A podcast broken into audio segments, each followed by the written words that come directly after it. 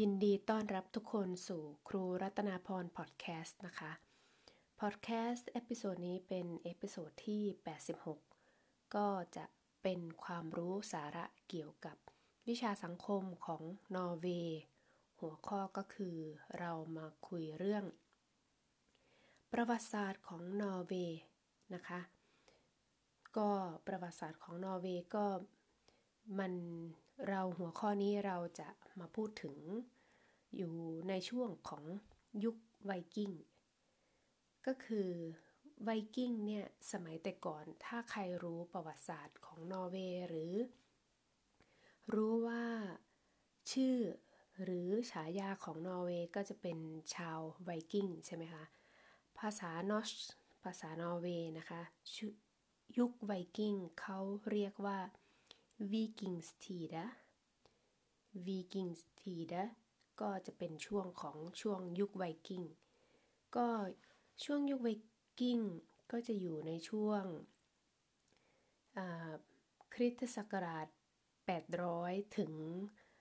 1,550 นะคะ ช่วงคศ 800 ถึง 1,050 ช่วงนั้นเราจะเรียกว่าเป็น ยุคไวกิ้ง แต่ก่อนนี้ประเทศนอร์เวย์ไม่ได้เป็นประเทศนะคะ ก็จะเป็นอาณาจักรเล็กๆ หลายๆแห่งซึ่งมีผู้นำเราอาจจะเรียกว่าอาณาจักรเล็กๆ แล้วก็แต่ละอาณาจักรมีผู้นำหรือว่ามีกษัตริย์ของเขานะคะ แล้วก็จนมาในปี คศคริสตศักราช 872 นะคะ ก็มีกษัตริย์องค์หนึ่ง ชื่อว่าฮารัลโฮฟาร์เกอีกครั้งนะคะฮารัลโฮฟาร์เกก็เป็นกษัตริย์ที่อยู่ในประวัติศาสตร์ของนอร์เวย์ก็จะมีเรื่องราวเกี่ยวกับสีผมแล้วก็เขาจะ ตอนที่เขาจะไปล่าอาณาจักร ก็เขาบอกว่าถ้าสมมติว่าล่าอาณาจักรไม่หมดประเทศนอร์เวย์เขาจะไม่ยอมตัดผม ประวัติก็จะเป็นประมาณนี้นะคะ เดี๋ยววันหลังจะนำมาเล่าให้ฟังใหม่นะคะ พอปีคศ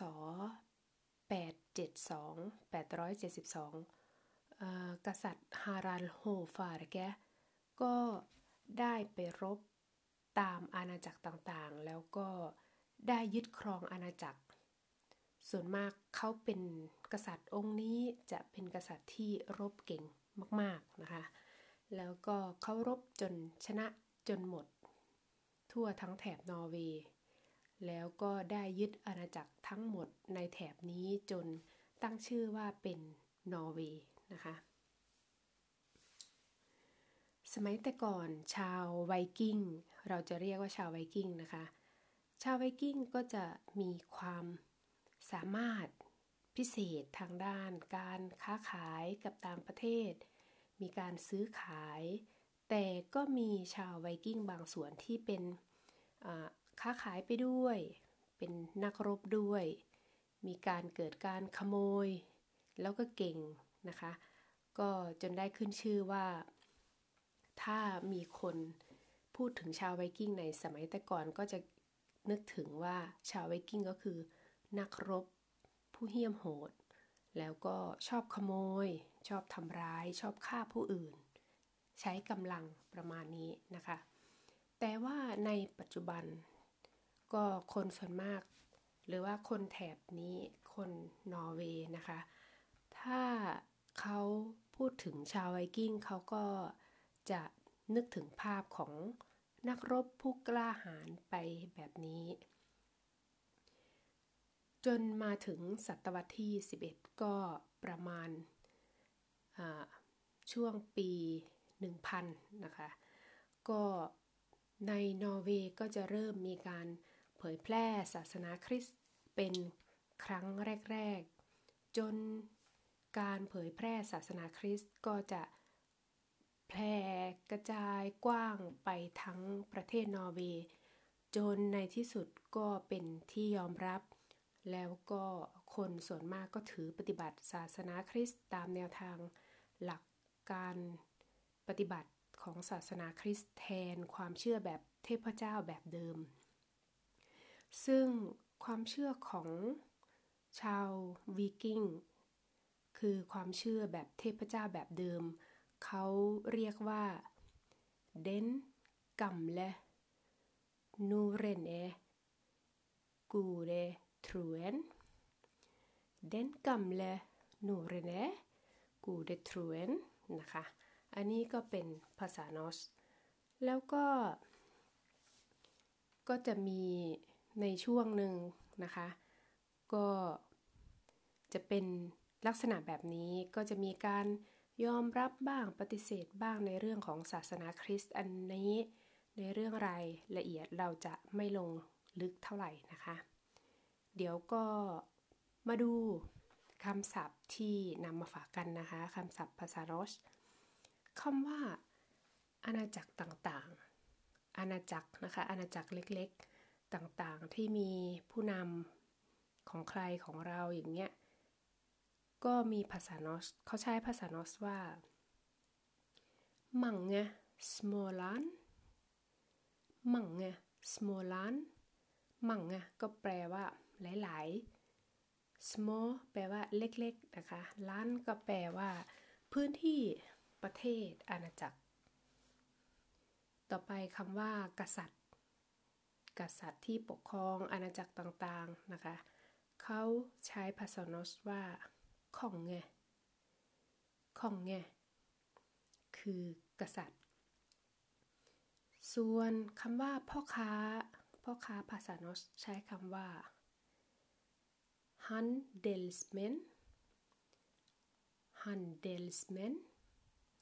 handelsmen คือพ่อค้า ส่วนการซื้อ การซื้อก็ชาวไวกิ้งก็ เก่งในเรื่องทางด้านซื้อขายนะคะ มาดูคำว่าการซื้อ ภาษาโนสใช้คำว่าโอเชปโอเชปส่วนด้านการขาย ภาษาโนสใช้คำว่าโอเซลลโอเซลลเอ่อ ก็มีช่วงหนึ่งที่สมัยแต่ก่อนถ้านึกถึงชาวไวกิ้งก็จะนึกถึง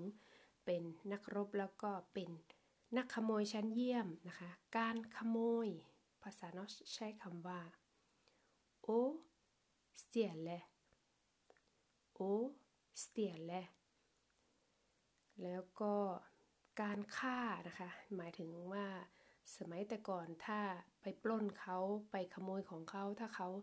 ขัดขืนก็จะ มีการฆ่ากันเกิดขึ้นนะคะ การฆ่าภาษาโนสใช้คำว่าโอเดรเปโอเดรเปคือการฆ่า ส่วนคำว่า ชาวไวกิ้งภาษาโนสใช้คำว่าวีกิงเอเนวีกิงเอเนคือชาวไวกิ้ง แล้วก็ในช่วงท้ายๆของประวัติยุคไวกิ้งก็จะเกี่ยวกับศาสนาคริสต์ ศาสนาคริสต์ ภาษา norsk ใช้คำว่า kristendommen kristendommen kristendommen คือศาสนาคริสต์ อันนี้คือคำศัพท์แล้วก็สาระเล็กๆ น้อยๆ ที่นำมาฝากใน episode ที่ 86 นะคะ ยังไงก็คิดว่า episode นี้คงจะนำสาระเล็กๆน้อยๆมาให้ท่านผู้ฟังทุกคนนะคะ ยังไงก็พบกันใหม่ episode หน้า episode นี้ขอให้มีความสุขทุกคน สวัสดีค่ะ